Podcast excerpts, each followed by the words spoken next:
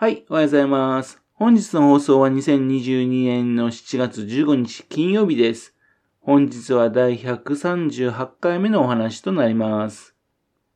このチャンネルは福島県郡山市在住の特撮アニメ漫画大好き親父のぴょん吉が響きになったことをだらだらと話をしていくという番組です。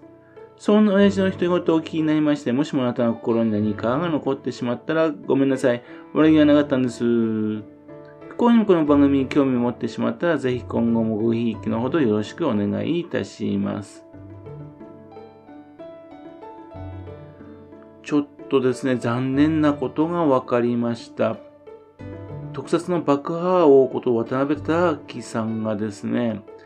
2021年、昨年の9月16日に亡くなられていたということなんですね。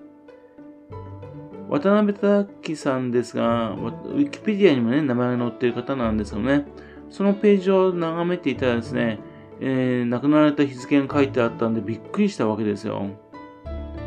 ウィキペディアにはですね、要出典となってましてね、情報源が不明ってなってるんですね。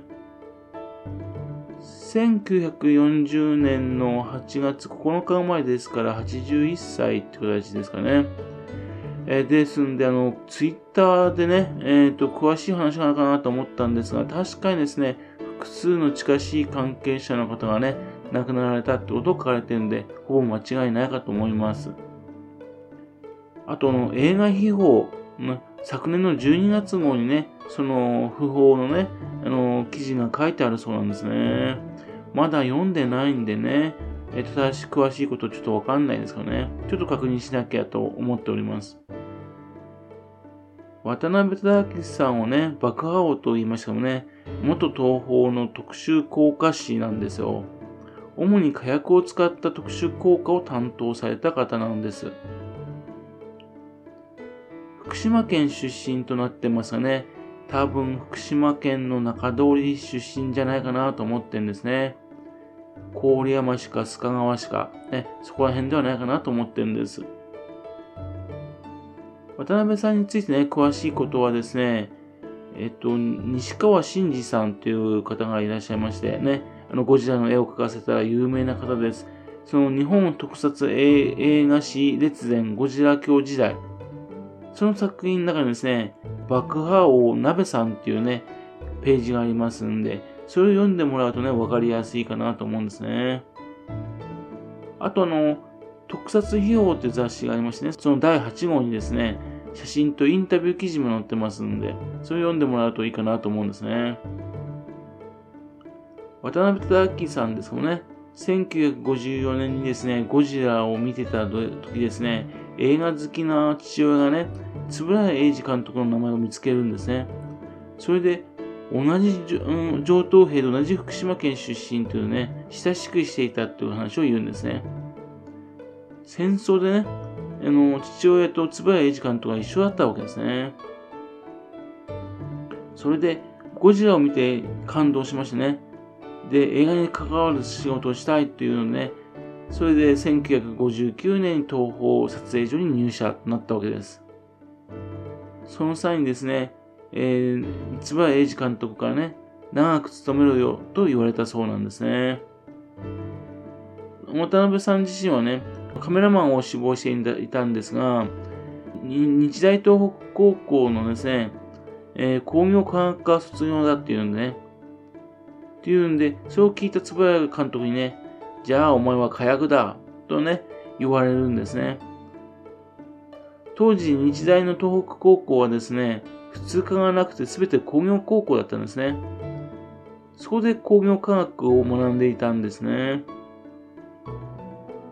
というわけで、火薬を専門とする仕事になったわけです。というわけで、同年の日本誕生からですね、特集撮影のやつには参加しております。で、渡辺さんもね、円谷英二監督から怒られたこともあったらしくて、新人であったその日本誕生、それと世界大戦争でね、その煙の描写に無断で、えっと、支援化チタンっていうのを使ったんですね。支援化チタンというのは空気中の水分とも反応してね、すごい白煙が出るんです。というので、えっ、と、勝手にやったっていうのを怒られたんですがね、ところがそれは非常に効果的だったことからですね、後ではあの主流な方法として使われるんですね。もう一つ怒られたのはですね、賃貸要塞爆破命令。これでですね、あのセメント爆発をやってみるんですね。そうしたところですね、あの音が小さかったっていうんで監督にね、怒られたらしいんですね。ですけどもね、えっと、攻め、この方法ですと非常にですね、爆発が、あの、大きく見えるんでね、今ではですね、あの主流な方法ですよね。あの、仮面ライダー V3 とかすごい量の爆発量を使ってますけども、あれはこのセメント爆発ですよね。で、渡辺さんはかなりお酒を飲むとですね、変身してしまう人らしくてですね、新人の頃にですけどね、えっ、と、親友と酒を飲んでね、酔っ払って、撮影所をめちゃくちゃにしてしまったことがあるらしいんですよ。そして、まあ、上司を多めでもこうやってね、まあ、クビになりそうだったんですが、円谷英二監督にね、鍋は用事があるから、と言われて、首を避けることができたらしいんですね。火薬以外のところではね、1968年のあの怪獣送信劇、それではあのアンギラスの役も演じているらしいんです。1970年にね、円谷英二監督が亡くなった時にですね、特殊技術科はですね、解散になったんですね。で、渡辺さんもね、一緒に親友と共にですね、東宝をね、去ろうと思ったんですが、円谷英二監督にね、入社した時に言われた、長く勤めろって言葉をね、思い出してね、それで東宝に残ることにしたらしいんですね。で、あと日本沈没の大爆発ですね、特殊、あの特技監督の中野翔慶監督によってですね、リテイクが何度も出されて、それでね、えっ、ー、と、ガソリンの量を増やしてみたりとかした結果ですね、ステージの天井を壊してしまうという事故を起こしちゃうんですね。その後ですね、中野翔慶監督の指示のもとにやったあの、ノストラダムスの大予言ではですね、スタジオを全焼させるっていう事態も起こしています。それでもね、あの、クビにならないんですからね。やっぱりどのぐらいあの、渡辺さんがね、その特撮に必要だということがね、わかるエピソードだと思います。その後もですね、平成ゴジラ、それからモスラ、ね、その撮影ではですね、えっ、ー、と、特殊効果として参加していまして、ゴジラ対メガギラス、ね、それを最後に、2000年に定年退職したってことなんですね。2008年にですね、東宝で作られた三谷幸喜さんの脚本監督、ね、えー、その作品で、えー、佐藤浩市さんがね、主演されたザ・マジック・アワーっていう作品があるんですもんね。その中にですね、鍋さんっていうね、渡辺さんをモデルにした特殊技師のね、方が登場するらしいんですよね。この映画まだ見てなかったんでね、今度見てみたいと思います。そういうことをしてたんでね、須賀川市のね、特撮アーカイブセンターにね、まだ渡辺さんのサインがなかったので、ね、寂しいなぁとは思っていたんですけどね。ですも今回ね、亡くなったってことを知って非常にショックです。このように、円谷英二監督のね、特撮にね、非常に関わった人物ですからね、